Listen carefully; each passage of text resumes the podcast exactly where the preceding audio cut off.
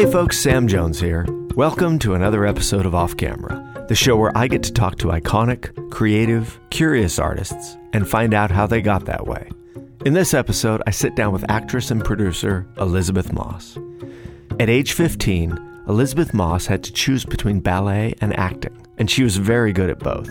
Watching her on shows like The West Wing, Mad Men, and Top of the Lake, it's easy to say she made the right choice.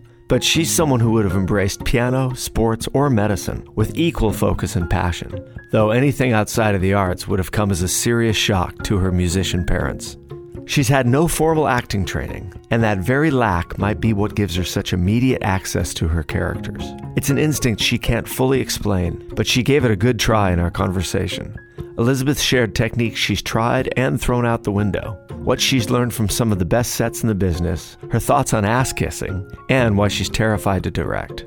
She told me she has no set criteria for choosing roles, but loves characters that show both strength and vulnerability. Nowhere is that more obvious than The Handmaid's Tale, which, beyond being in almost every frame of, she also produces.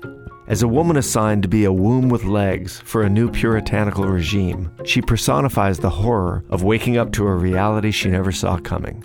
It may be a feminist story, but by that definition, it's also a humanist story, and one we should all be paying close attention to. So pull up a chair and listen in. Hi, Lizzie. Hi, Sam. How are you? I'm good. Thanks for doing this. Thanks for having me. You know, I, I met you once a long time ago, maybe the first or second season of Mad Men, mm. at the time when no one knew where that was going to go. Uh-huh. And in looking back over this, knowing you were coming in, it's more than impressive. It's kind of diabolical, your work schedule, because West Wing seemed to have ended as the Mad Men pilot was shooting, Yeah. and then Top of the Lake was filmed during a break of Mad Men, Yeah. and then there's like five movies in a row at the end of Mad Men, and then you go on to what you're doing now, The Handmaid's Tale. You haven't stopped working like since you were eight. I think it looks more like that than it actually is. Well, it's a huge body of work to be as young as you are. And it just makes me wonder if you've ever tested out what you're like in a period of inactivity. Like, do you know? Do, do you know yourself? not good. yeah, what happens when you don't have work? Uh, it's not a good situation. No, it's, it doesn't actually, lately, it hasn't happened that often. And what's great about the position that I've sort of worked really hard to get to is that I know that this is the time that I have off, as opposed to earlier in my career when I was just unemployed. You know, Right, very there's different. a very different. There's very different between being broke and unemployed, and not being able to get a job and having you know months of hoping get you'll get something and like living off of residual checks. Did you have that period? Oh yeah, for sure. Like when you were 11? yeah, when I was six, real rough It period when I was six. There could barely make the rent. Yeah. Uh, no, yeah, for sure. Because even after I was on The West Wing, because I started that when I was seventeen. Even after that, it was a reoccurring character. So yeah, there were periods. There was like two years when I wasn't on the show. Like I wasn't, Oh, you know, and I didn't make a, a lot of money anyways on the show. Like as a reoccurring character, you know. So it, it for me, it was fantastic money because I, you know, I needed it. But it definitely meant that there were periods of massive unemployment. uh, but yeah, I just kept going. I mean, I think that as an actor, you know, it's a, the the tough part about being an actor is that you are amongst um, a lot of other people who want to be actors too. So it's not, and, and you're not necessarily any more deserving than anyone else. There's a lot of really good actors out there. Uh, but you have to know that and deal with that. And if that's what you want to do with your life, go for it. But you have to know that it's not going to be easy. Yeah, I get the sense that you take full responsibility for your success or failures. Is that That's sort of the way you were raised? Yeah, for sure. Yeah. I was. Yeah, that's a good point. I was raised definitely um, as a da- I was a dancer for many years, and then my whole family of musicians. So we were raised with the concept of you have to practice every day, and you have to work really hard to get anywhere, to even get remotely good at your craft. And even then, you may not make it. And even if you make it, that idea that that may not actually be very like lucrative. or Right. with ballet as well, it was the same thing. You know, I had to. You have to go to class every day. You have to practice. You have to get better, and it's up to you and only you.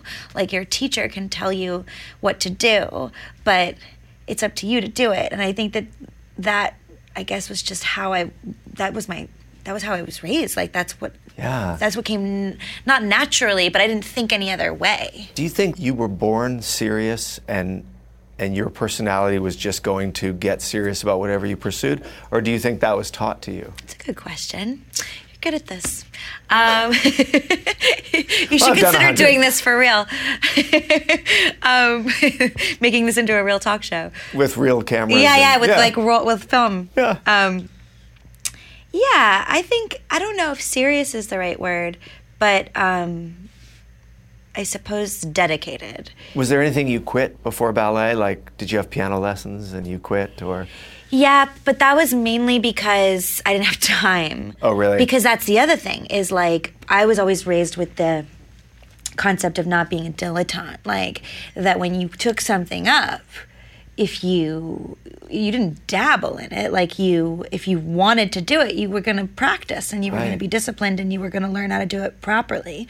So for me, I love the piano and I still actually have a have a dream of learning to play the piano one day, but I don't want to just learn how to I don't want to just bullshit around. Like I want to learn how to play the piano. so? If you start playing the piano, we won't see you in anything. yeah, exactly. You'll know I've taken like, up the "What piano. to her?" Well, she's- she's she's practicing. a pianist now, apparently. And She's like in some orchestra somewhere.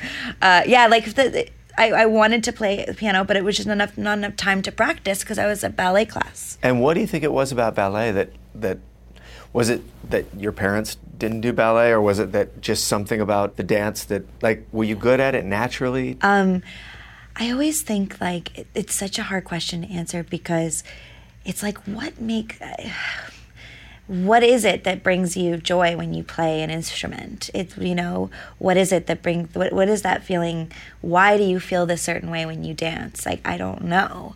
It just i loved it and I I it felt right. It felt the same way that i feel about acting which is it feels um, like something that is sort of on another plane and I feel at home and I feel my happiest and I feel like everything is like right in the world.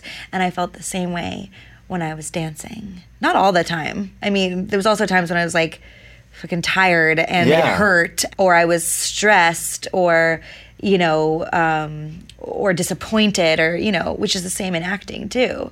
But when you're really doing it like for me when the camera's rolling and i'm just acting everything is right. But it sounds like you crossed that threshold and and we're on to that next level before you decided to go into acting, right? yeah yeah i Like think you got good. Yeah, I was I was like on my way to, you know, kind of be a professional and I came to that crossroads of do I I was 15 and do I continue with this and go all the way, which would have required me to stop acting. And I hit that crossroads and luckily my mom who's super smart and awesome sort of sat me down and talked to me and she was like I want you to do whatever you really want to do, and like we're that's what we're gonna do.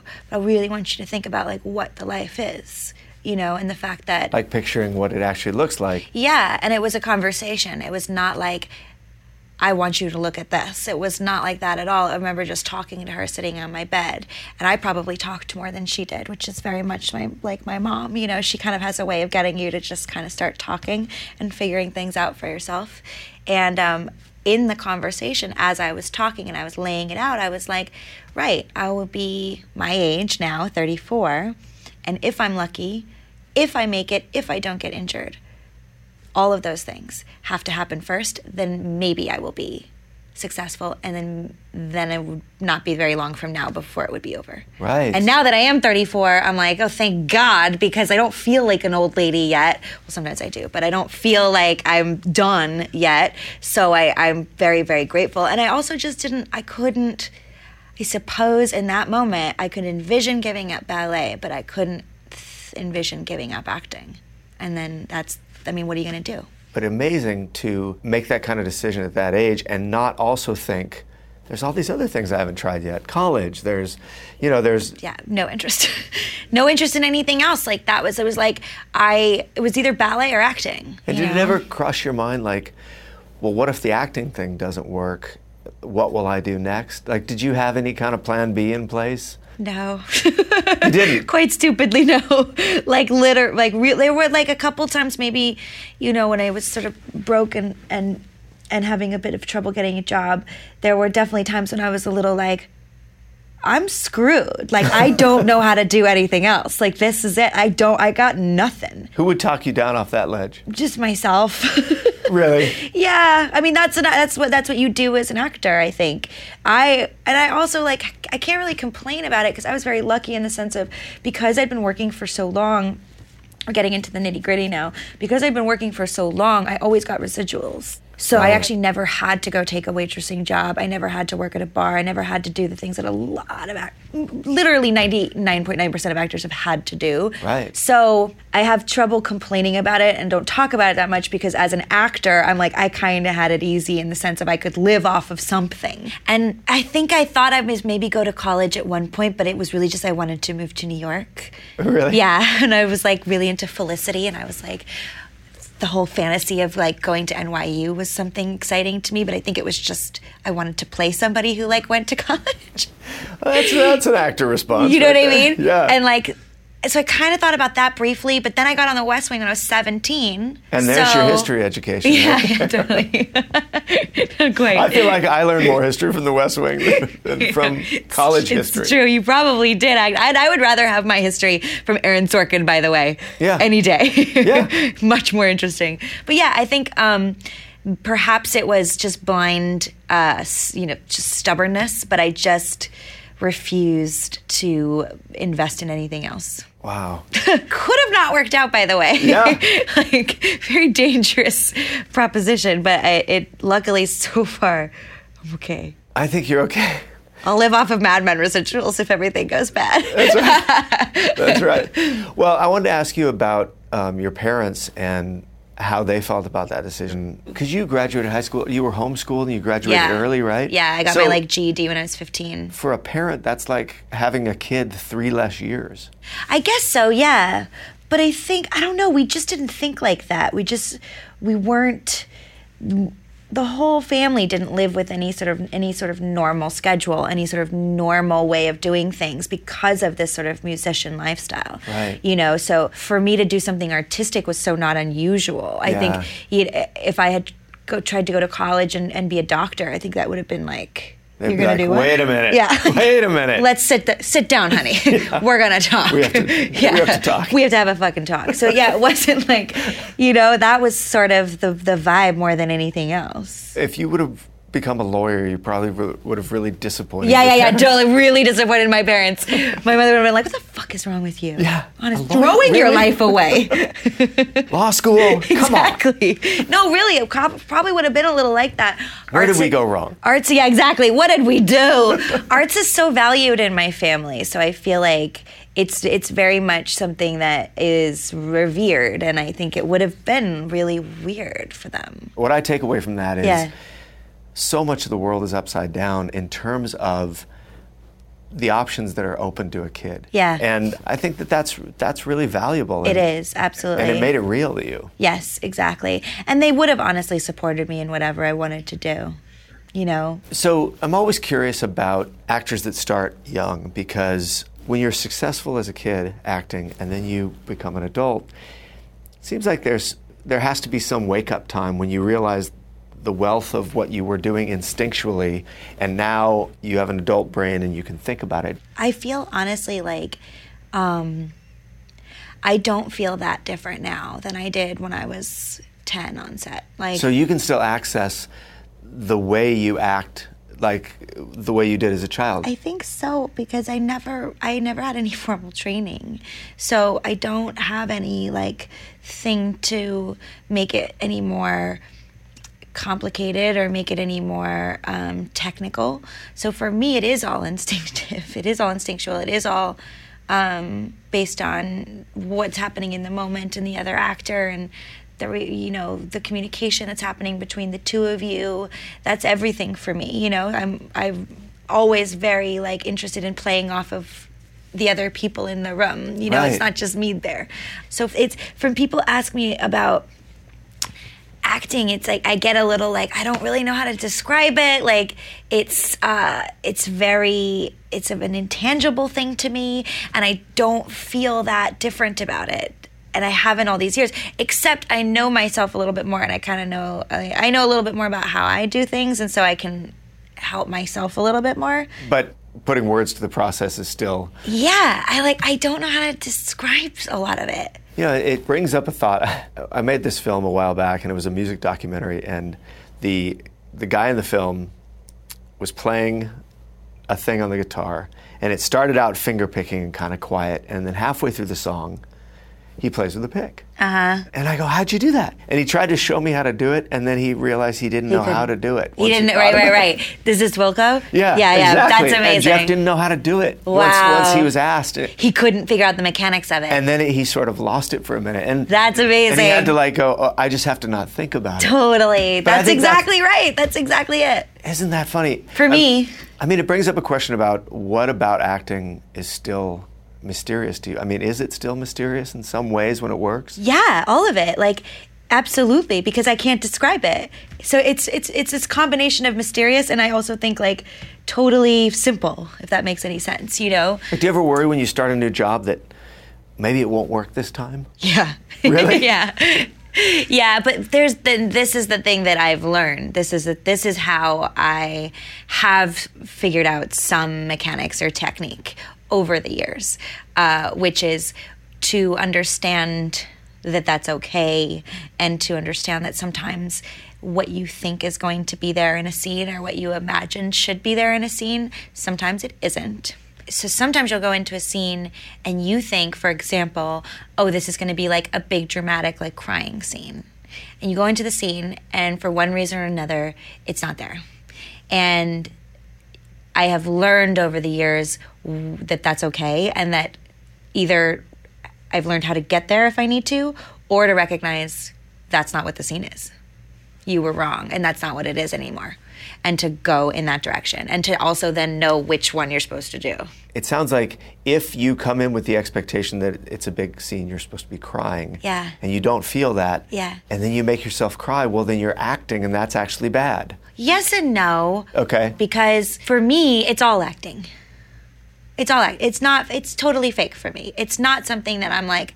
I don't think about my dead dog, and I don't think about you know actually tragic things. Right. So for me, it it is all pretend, but it's about this sort of wrangling whatever it is and figuring out how to um, parse it out in a scene. Does that make sense? It does. And I, I would say throughout your career, you have this ability to register very subtle shifts that transfer to the audience. And we can follow the emotional plot of, of the story through these very subtle things you're doing. And, and I'm not you. explaining it well, but No, that's you- really nice. You know what a good example is? Is the first episode of Top of the Lake. Mm. You're in the bedroom with the woman who plays your mom, Mm-hmm. and she calls you uh, hard.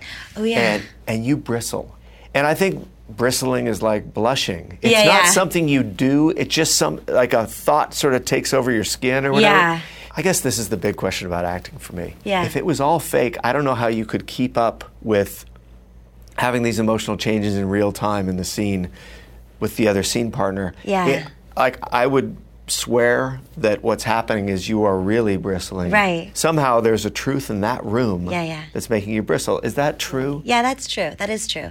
It's a, it's both, I think, because it's not you that's bristling; it's the character. So, But you're the character. but I'm not. But I'm the actor playing the character. Because here's what's happened. Here's here's another thing that happens. It's really interesting. Is I find maybe, and I'm sure this doesn't happen to all actors, but I find that when I'm acting, it's like there's two things going on because I'm thinking as the character, obviously in the moment, like you're saying, Yeah. you know, in the beats of the scene as the character, you're thinking as the character and you're acting as the character. But there's also this other person who's look who's aware of where the camera is, who's looking at the mark, who's ignoring the guy on his phone over there, you know, who's you know what I mean, Yeah. who's doing things that are not the character. So you Does have to have make that dichotomy yeah. to be able to do it. Exactly. But also everything that like everything that we say here and this is where it gets like where I, I don't believe in like necessarily having a technique because everything that we talk about here everything that we say here could easily just get thrown out the fucking window Right. and they could, none of it could apply for one particular scene and all of a sudden it is real tears or all of a sudden it is something that you completely forget about that there's a camera there you know what i mean so it's like for me there are no set rules for acting there are no it's what works for you and it's also what works for you on that day that at 2 p.m. Or, or you know whatever time it is in that particular scene and it could be something completely new that has never worked for you before Right. that's why it's difficult to categorize for me and to make it mechanical for me Do you think that's why you love it? Maybe Yeah. yeah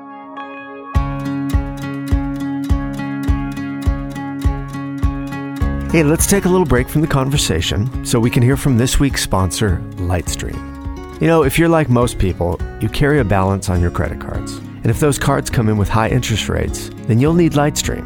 What is Lightstream? They make credit card consolidation loans so that you can put all of your debt in one place and get a much lower rate of interest. It's so easy to lower your interest rate and save with Lightstream, and you can get a rate as low as 5.95% APR with AutoPay. Lightstream believes that people with good credit deserve a better loan experience, and that's exactly what they deliver. You can get a loan anywhere from $5,000 to $100,000, and there are absolutely no fees. You can even get your money as soon as the day you apply. In fact, here's a real life quote from a real life Lightstream customer. And I quote I heard a commercial and I checked into a consolidation loan, and just a few hours later, I had my approval and funds ready to be transferred. The experience was awesome. And you know, there's no shame in having credit card balances. In fact, some of the greatest artists of all time have maxed out credit cards in order to get their projects done. God, if Lightstream was around when the Coen brothers were putting together Blood Simple, I'm sure they could have gotten a much better rate when they maxed out their credit cards. So you got to check out Lightstream. And you can apply today to get a special interest rate discount and save even more. The only way to get this discount is to go to lightstream.com slash camera. That's L-I-G-H-T-S-T-R-E-A-M dot com slash camera. Now my favorite part, the disclaimer. Subject to credit approval. Rate includes 0.5% auto pay discount. Terms and conditions apply and offers are subject to change without notice. Visit lightstream.com slash camera for more information. Boy, I can really talk fast. Now back to the conversation. You know, uh, Mark Duplass, uh, when he was talking about the film you two did together, the one I love, he said that you seemed very laid back, cool, relaxed, and yet the sound man would have to move the lav mic away from your heart because right before action was called on the scene, your heart started beating really fast. Yeah, I don't know what it is, and it's something that does happen to me.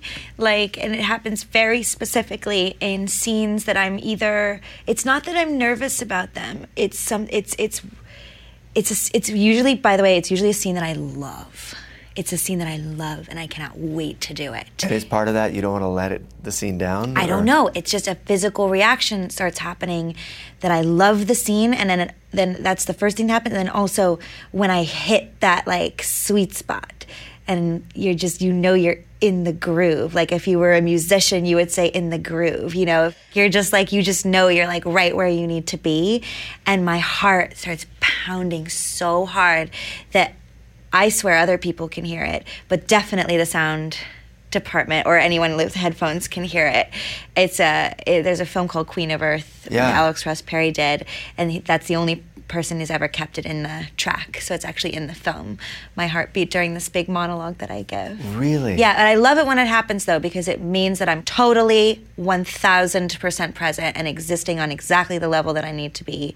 And um, I, I, I love it when it happens, but I don't know why it happens. That is fascinating. Isn't that me. crazy? Yeah. It's so weird. What I hear you saying is that although there is no hard and fast rule and no way to get there, and, and it could all go out the window tomorrow, Yeah. there is some process that takes place, Yeah. whether it's intellectual or not, Right. that you have to get to. Totally. Do you think that your brain works differently? Like if, you- if you're, I don't know, at a restaurant or something, do you think part of your brain is, is observing? Do you find yourself to be an observer of behavior, or do you think you just know? I don't know. I mean, maybe almost maybe subconsciously, because I don't think I. You know, I. You don't go out and do the research No. and sit and listen to couples having a fight or. No, I mean that sounds fun, but no. It sounds great. but more on like it's like a gossipy level. um, no, but I do think that there is something to. There, I think you're right in the sense is there may be a connection between me sort of believing um, in the the dichotomy of people and the complexity of people and how people sort of do one thing on the outside and maybe feel something else on the inside. All of that i do think and can observe in people and like try to put into the characters. Right. but i don't think it's like a conscious a conscious thing unless i'm specifically like researching a person or character Oh, it'll, it'll be conscious after this conversation. oh yeah yeah Now you've had to now i'm gonna do too. it now i'm gonna be like staring Wait a at minute. people no I, I feel like that um, i do try to honestly leave work behind like when i'm not on set like i don't take it with me You know, everything you describe sounds like an athlete or sounds like a dancer. Yes, it's true You, you know what I mean? Like the idea of when you're not playing, just don't think, be instinctual, Totally. be in the moment, be present. totally i think it's really important i think it's really important to like step back and take a break from things because then you just don't get any perspective Yeah. you know I wanted to ask you about this like. is really fun by the way oh, good. yeah i'm enjoying myself And, and I'm sorry, I just I like going into the weeds on this stuff, even if there aren't perfect answers. No, because it's I think you find things. actors love talking about acting as you probably have learned Well, I love talking about it too. because it's so I, I feel like it's so dumb to talk about so if i find anybody that wants to talk about it i, I love talking about it Yeah, I don't think it's dumb at all. I think that it's one of those you. things. Someone said it on here recently that it's the only profession where no one gets to a point and says, "I've learned all there is to know." that's true You know, Yeah. like, it's that's what I find so amazing and mysterious about it. Yeah. know. like how do you describe that process to where you you get to the point where you're like, okay, now it's not, now it's not owned by the script. Now it's owned by me. I would say, I mean, there's like sort of specific, more like technical things that I would do um, for me, which is very, very important for me to know the lines really, really well. Um, then again, I don't really learn them until the day of. Is that true? Yeah, because I uh, I'm very pretty pretty good at memorizing lines. So how do you know the person without having to memorize the specific lines? like technically like really like what do i do like for, like preparing Yeah. for a role for me i started with the music uh, and for me if i can find what the character what the music for the character is i know who she is because for me who a person is is very difficult to put into words. But what i love about music is you can express something without using words and it can capture an intangible quality that i couldn't describe to somebody you know? Um, that's where i start in this really intangible Yeah. place. Uh, and then I, uh, what I've started doing lately, I started on top of the lake because Jane Campion told me to do it, and it was such a great idea that I started to do it. Uh, which was I make a I make a chart. Like I, it's like so dumb, but I make like got all these different colored pencils and pens, and I literally make like a I chart out the arc of the character throughout the entire season or film or whatever it is. So give me an example of, of a of a heading on the chart. What what does it say? It'll be like top of the lake or TOTL episode one, and it's graph paper. okay. Then I write at the bottom the scene number, and then on the side, I write. Well, this kind of changes over here, but it's kind of sort of like an emotional kind of scale. Like somebody's doing really well, they're up here, and if somebody's at the bottom of their arc, when they're really bottomed out, will be down at the bottom, you know.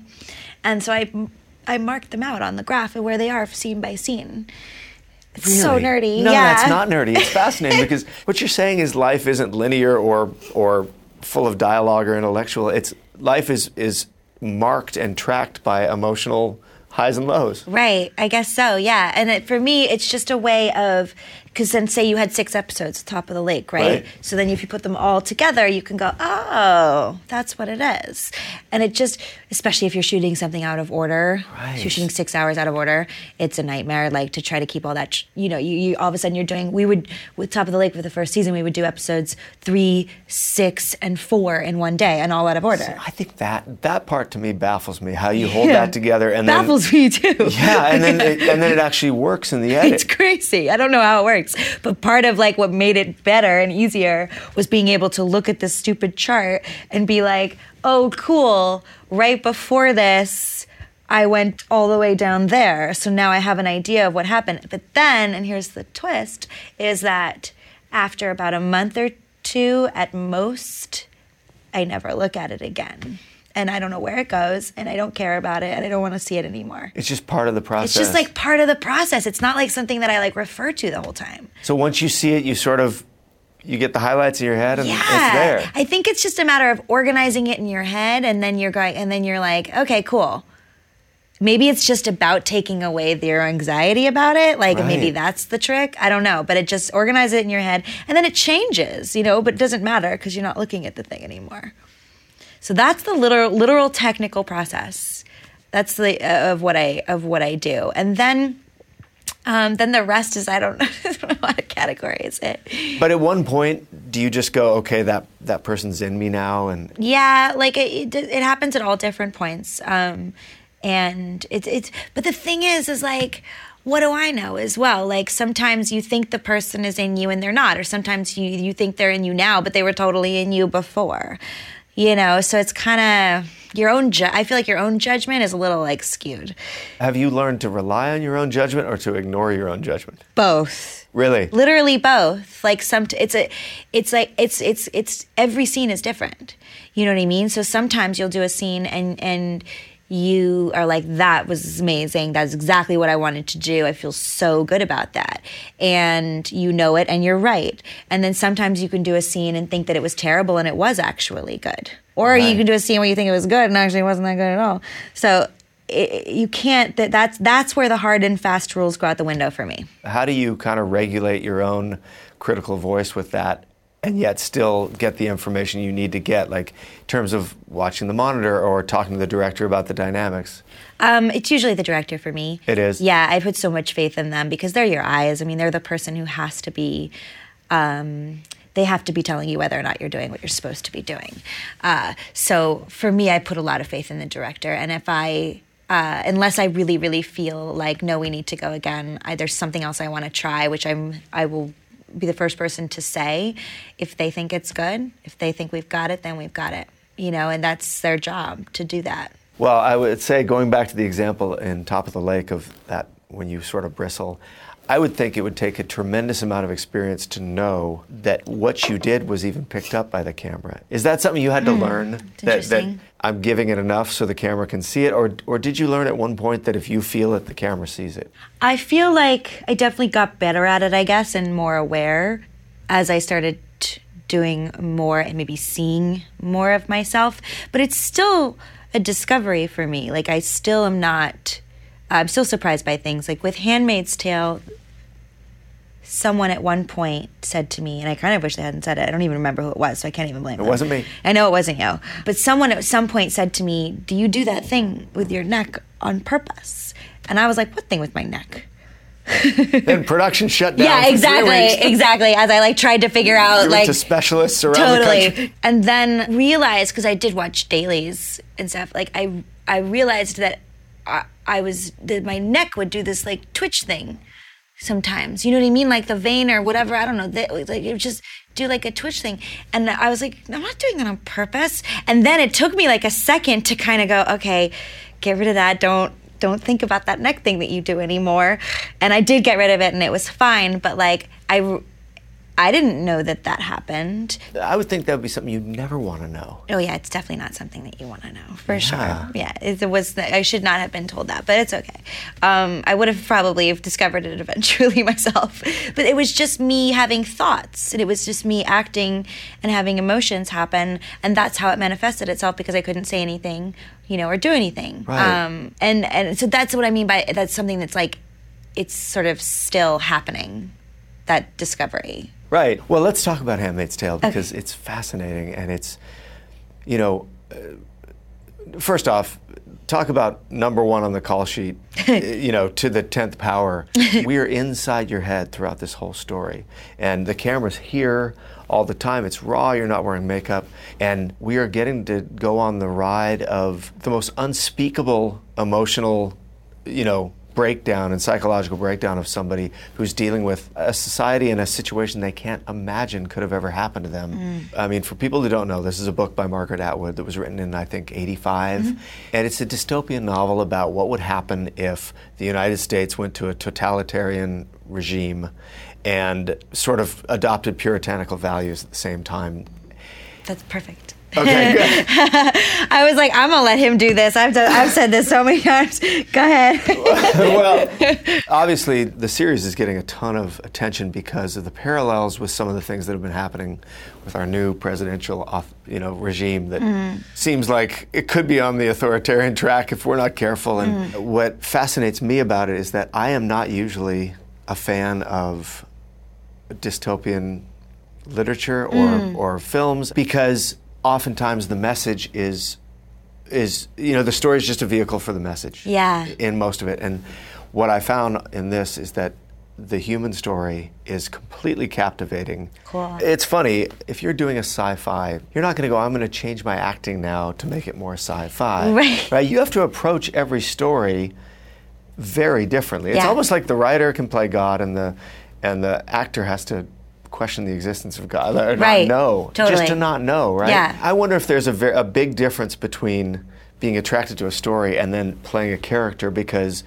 you you can't have judgment as an actor Right. is that is that the case with you Yeah, absolutely. I mean, yeah, that's exactly right. Like for me, as a feminist, I really get behind so many things in the book and so many things in the show. Like, Right. and I'm very excited about them because they there's so much that align with my personal beliefs. Then there's the character who I approach as a human being, and, and in the book especially, is very complicated.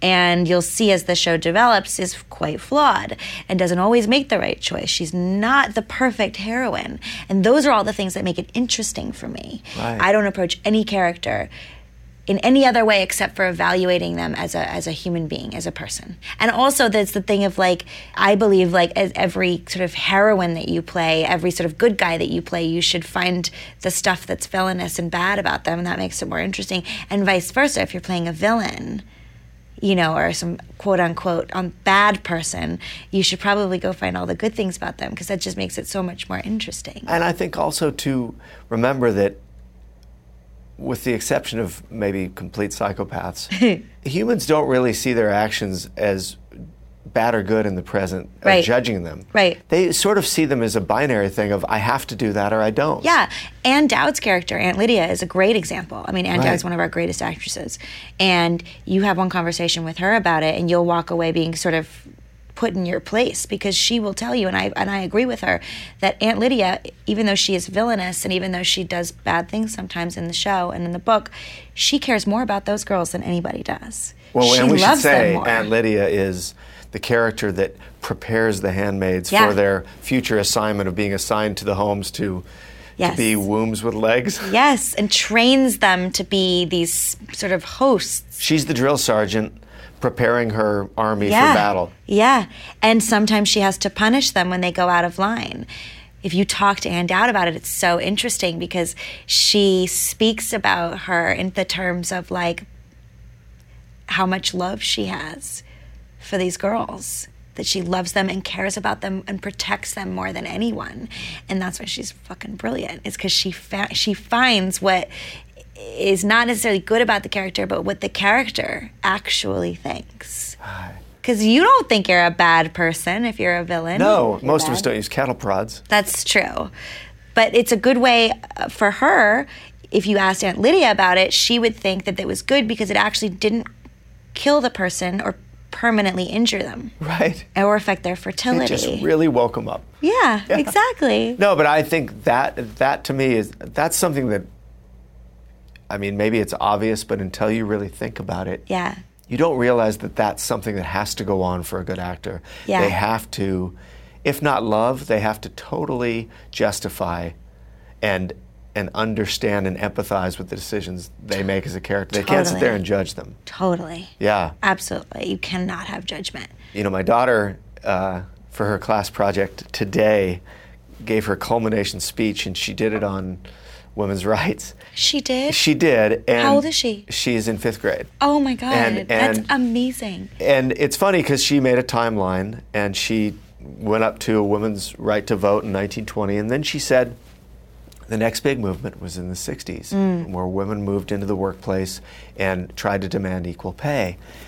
And I just thought it is a bit it is a bit ironic that you're playing a character whose rights in Handmaid's Tale are being undone rights that seemed permanent. Mm. Like for me, growing up, Roe v. Wade. Well, there you go. The Supreme Court decided. Now we have that. That's It's the end of that. Mm. That's the end of that, and that's that's the way you believe. And then you can't believe that we could go backwards Yeah. from that.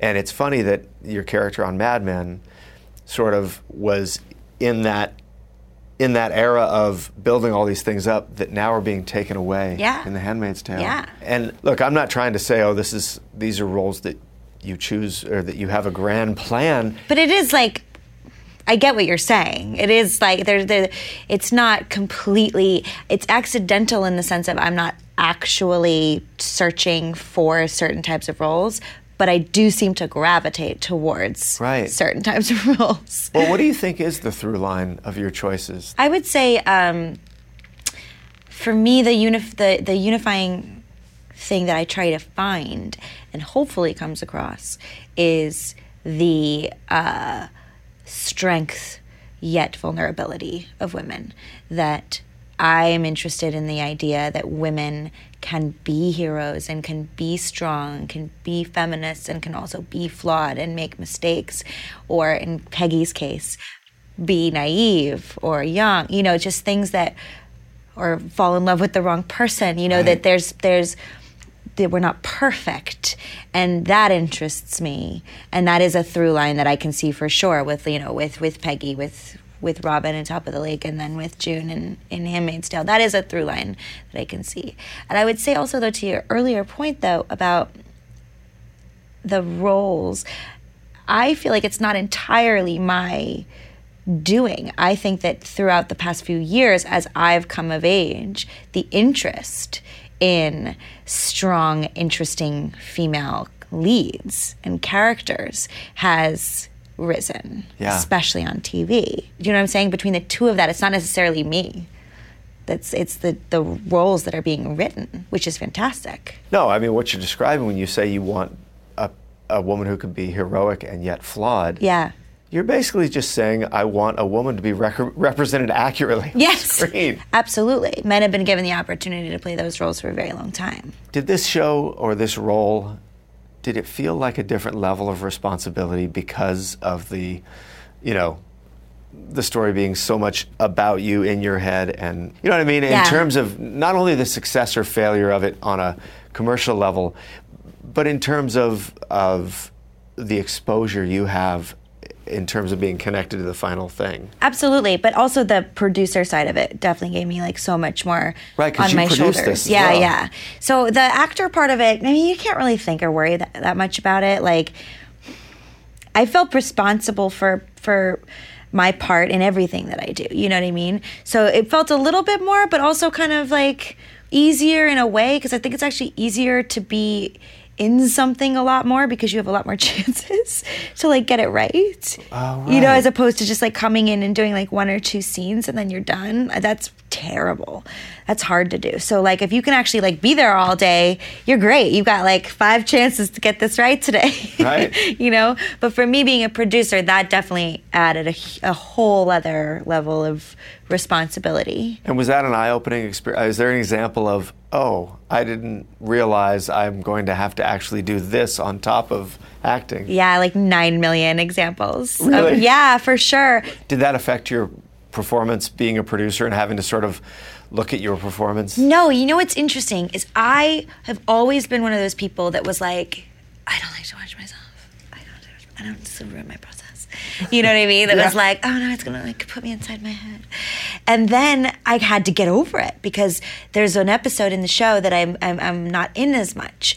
And from that from that point on, I watched dailies, and because I was like, all of a sudden I wasn't gonna be on set because I saw everything before, and all of a sudden they were going to be shooting things I wasn't going to see. So from that point on, I started to watch dailies, and I just kind of got over it. Like I thought I would be so in my head about it, and it would affect my performance, and I just you just separate them. What a great thing to learn, right? Yeah, really, really great. And you're watching other things too. You know, you're not just watching yourself. You're watching other things, and it's actually kind of great because I worked with Cate Blanchett once, who of the show, the, the movie that I worked with her on. She watched The Monitor all the time, and I remember being like, "Wow, Cate Blanchett watches The Monitor," and you know, I don't know if she does that on every film. She did it on this film that we did called Truth, and um, I kind of was like, wow, that's amazing. She's one of my favorite actresses. I can't believe she can do that. Now I kind of I get it. There's something about it that actually you find helpful at a certain point. Do you find that when you see the story put together, it's a different experience than you had shooting it? If it is, then it I usually find we need to fix it. Oh, see, that's interesting. Yeah, something that we just did. I often find that if I watch something and it's not it's not what we did or it's not the scene that we felt, then we should fix that because it should be. And it's doesn't it's not about the camera, it's not about um, you know, it's not even necessarily about the editing. It's just about if it doesn't have that feeling that we had in the rehearsal or right. when we were shooting it, then we should probably go find that, you know. And we yeah. literally just did that with one of the episodes where I said to to to Bruce, our showrunner, who I have to say is just the most incredibly collaborative person I've ever met. I'm so lucky, like to have a showrunner like that. It's truly, it does not always happen like that, and he's amazing in this sense. But there was a scene, and in we did a rehearsal, and he was there for the rehearsal, which he just sometimes isn't, and. Um, because he doesn't really like, like bother us and like be like standing there as the showrunner, over you know, exactly yeah. over the director. He was standing over in, in, in, the back of the room, and we did this rehearsal. And there's something happened in the rehearsal. There was this incredible tension. It was this wonderful scene, and he we both left together and we were talking about how great it was. And then I saw the scene, and I was like. It's not there. That's so weird. And I emailed him and I was like, You were there, like in that rehearsal. Like, you know what that was. Like, we have to find that again. And I went and watched all the dailies. And I wrote my emails with my little time codes that are like, I'm sure, super annoying to post production. Sorry. um, and, and we got there, and the scene is fucking incredible now, you know, and it, it basically is what we did on the day. So not only were you not wanting to be a vanity producer, but you also managed to find a collaborator yeah. who didn't want to make you a vanity producer. Yes. Because yes. I think that's important too. So important. Because the truth is, in a situation where you're on camera so much, there could be, you know, if you don't have the right collaborator, they could just work you into, you know, keeping you in your lane. oh, absolutely, absolutely, and especially I hate to say it, but especially as a woman, you know, there you you do often not often, but sometimes run into a little bit of like as, as, a female actress, like a little bit of like a pat on the head and go back to your trailer kind of thing. And that was one of the reasons why I wanted to be a producer on this, and one of the reasons why I connected with Bruce so much is that I didn't get that from him, and our process he's also allowed me to learn. You know what i mean? He's allowed me to like make mistakes and then ask him like what's the right thing to do here and it's totally okay to do that like it's there's no ego involved it's that funny thing right because you're a famous actor you've been working a long time and there's a, there's a level of respect you're going to get on set because sure. you're Elisabeth Moss the actress but there's still that level of dismissiveness outside of that, mm. like respectful dismissiveness. Yeah, totally. Or and stay think, inside your box, stay inside your lane. Right. Yeah. And I think that's a hard thing to talk about, uh, frankly, because it's so subtle. Yeah, it's very subtle. Yeah. It's very subtle. And, and, you know, thankfully in my career, I've worked with really great people and haven't experienced it as much as I know so a lot of other people have. But I've also, being in front of the camera is a different thing. You know, there is a certain kind of like, people have this like trying to kiss your ass or trying to like make you feel like they think you're great kind of thing. Whereas I think to you kind of don't get as much of that as behind the camera. Well, I will say you're in that unique position of being so experienced for being your age. Yeah. The show you really cut your teeth on, The West Wing. Yeah. I think that show was the show that proved that TV could be as as valuable and as as important as film. Yeah, it's definitely one of them, yeah. And I think that for you, starting there, starting with Aaron Sorkin and Tommy Schlamme, and Uh, it, did you walk onto Mad Men like you were the most experienced actress there? No. It's, but it seems like you were. You. In some ways, right? I mean, that's the thing about Mad Men is like ev- most of us, really all of us, were all these like experienced actors who just weren't like incredibly famous, like you know, that had not like hit it yet, you know, but everyone had been working forever. Okay. And that was the same thing on the West Wing, too. Like, all of those actors had done tons tons of shit in theater and film and television, have been around, like so experienced. And they maybe just, you know, a few obviously had had, you know, Rob Lowe seemed to do okay. Yeah. Um, but you know, Martin Sheen made a couple of good A good films. pictures. Uh, but you know, there was a certain thing of like them all coming together in this moment and then really hitting a stride. And I felt like that every time. Like I don't ever f- arrive on set feeling like I got this. You don't. No, not even like second season of Top of the Lake or any of the seasons of Mad Men. I've never go like I've never feel like okay, this is this one's gonna be easy. Gosh, it sounds like you don't take any of it for granted. I don't. That's the thing. I really don't. I've been mom? around too long. It's my mom. It's also just I've been doing it for too long, and I understand that it goes away, and I understand that one time you know you have a success and then you have a failure, and and I get that, and Right. that's been my experience. It's what I've seen, um, and it just is the reality of it for me. You know, even when I got to the West Wing, I remember.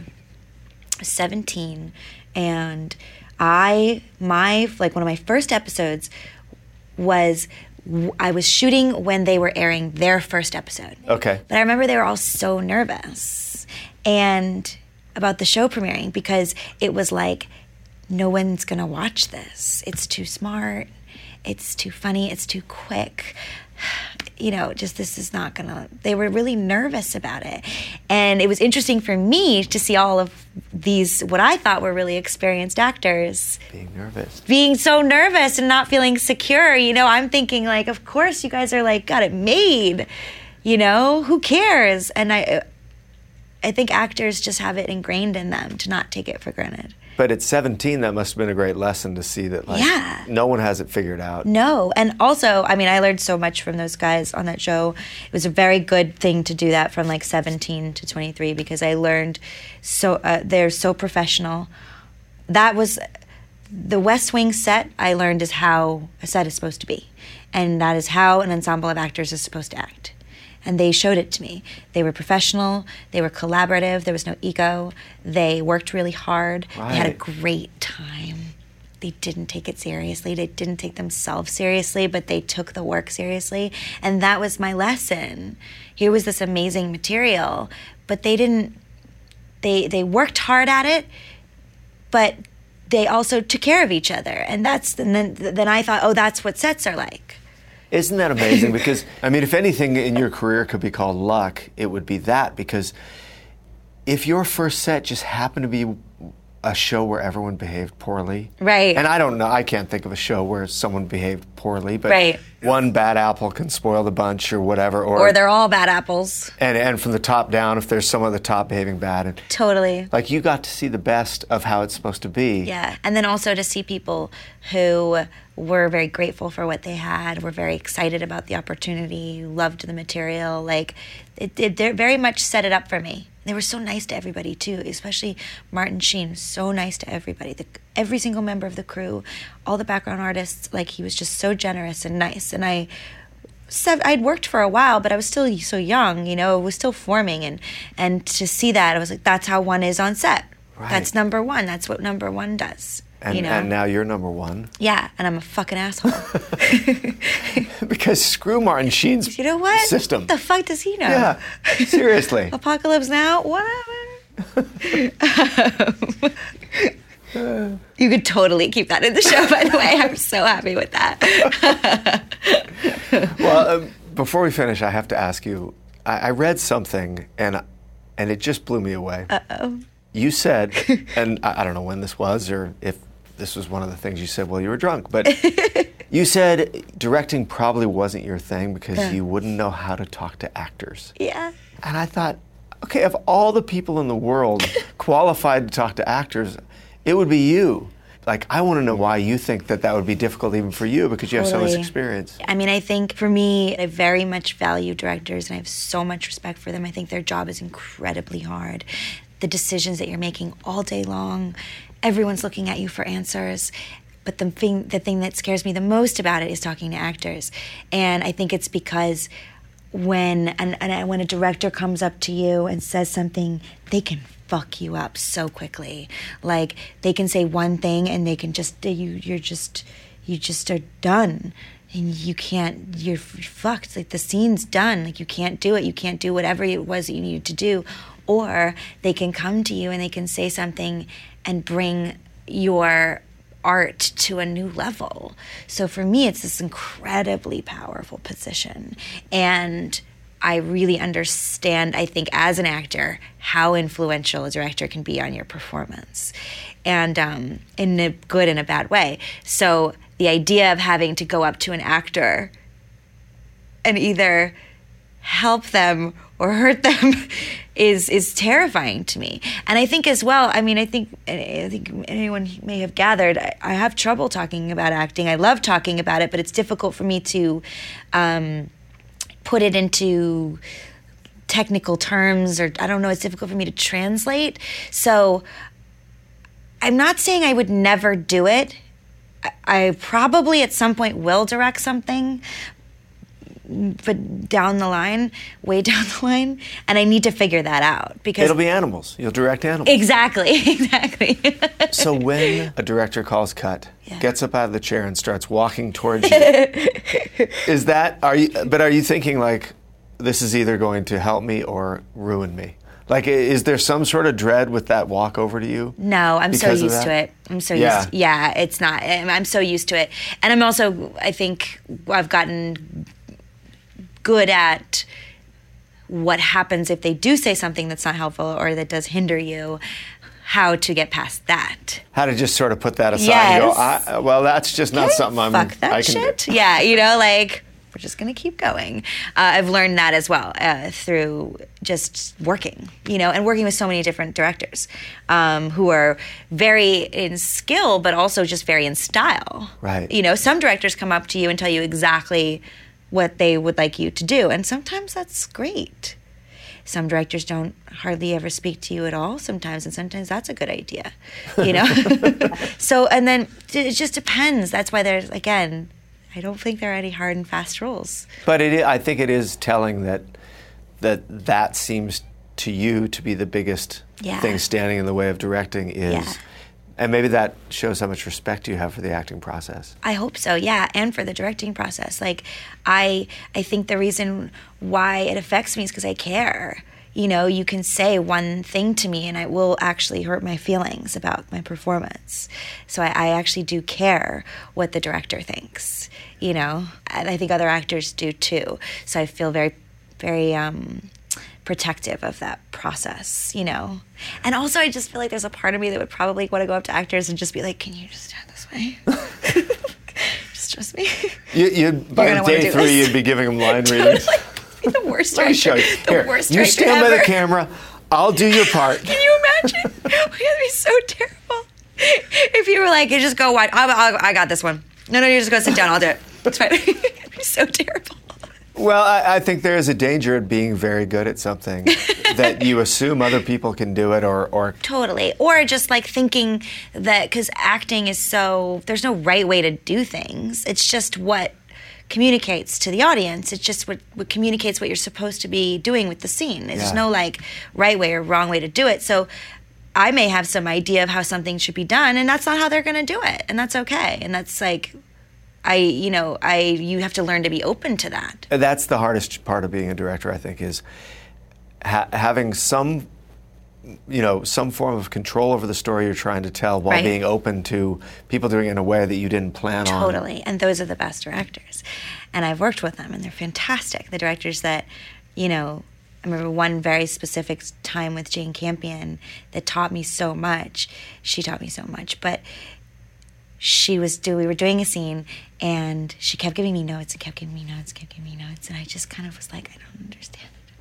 I don't understand what I'm doing wrong. And it was frustrating. And finally, she like gave me a note. And I went and I did it, and it just wasn't working. And I knew it wasn't working. And then she came over to me after that take and she said, I'm so sorry. That was a terrible note. She was like, that was awful. And, and I was like, it was. It was terrible. Your note was terrible. Then my acting was terrible. And we both just stood there laughing hysterically for like five minutes because we both just admitted to each other that we sucked for that fa- for the for that take. We both sucked, and that was a really a credible moment because here's Jane Campion, arguably one of the best directors in the world, certainly in my opinion, but not only mine. And and here she is going, ah, I don't know, Well, that was wrong.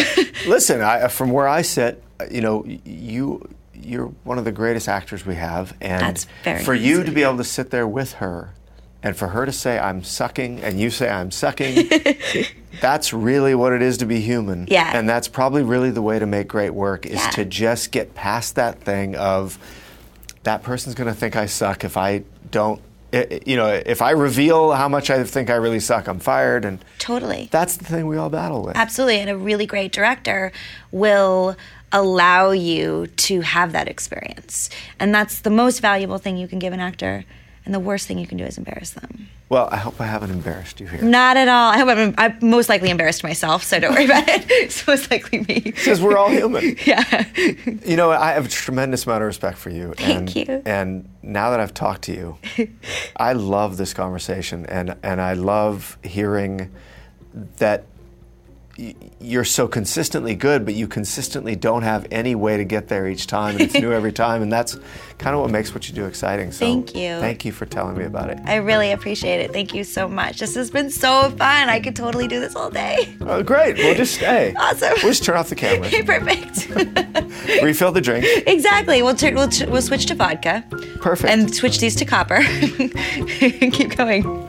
Thanks for doing this. Thank you so much. Thank you. This is really awesome.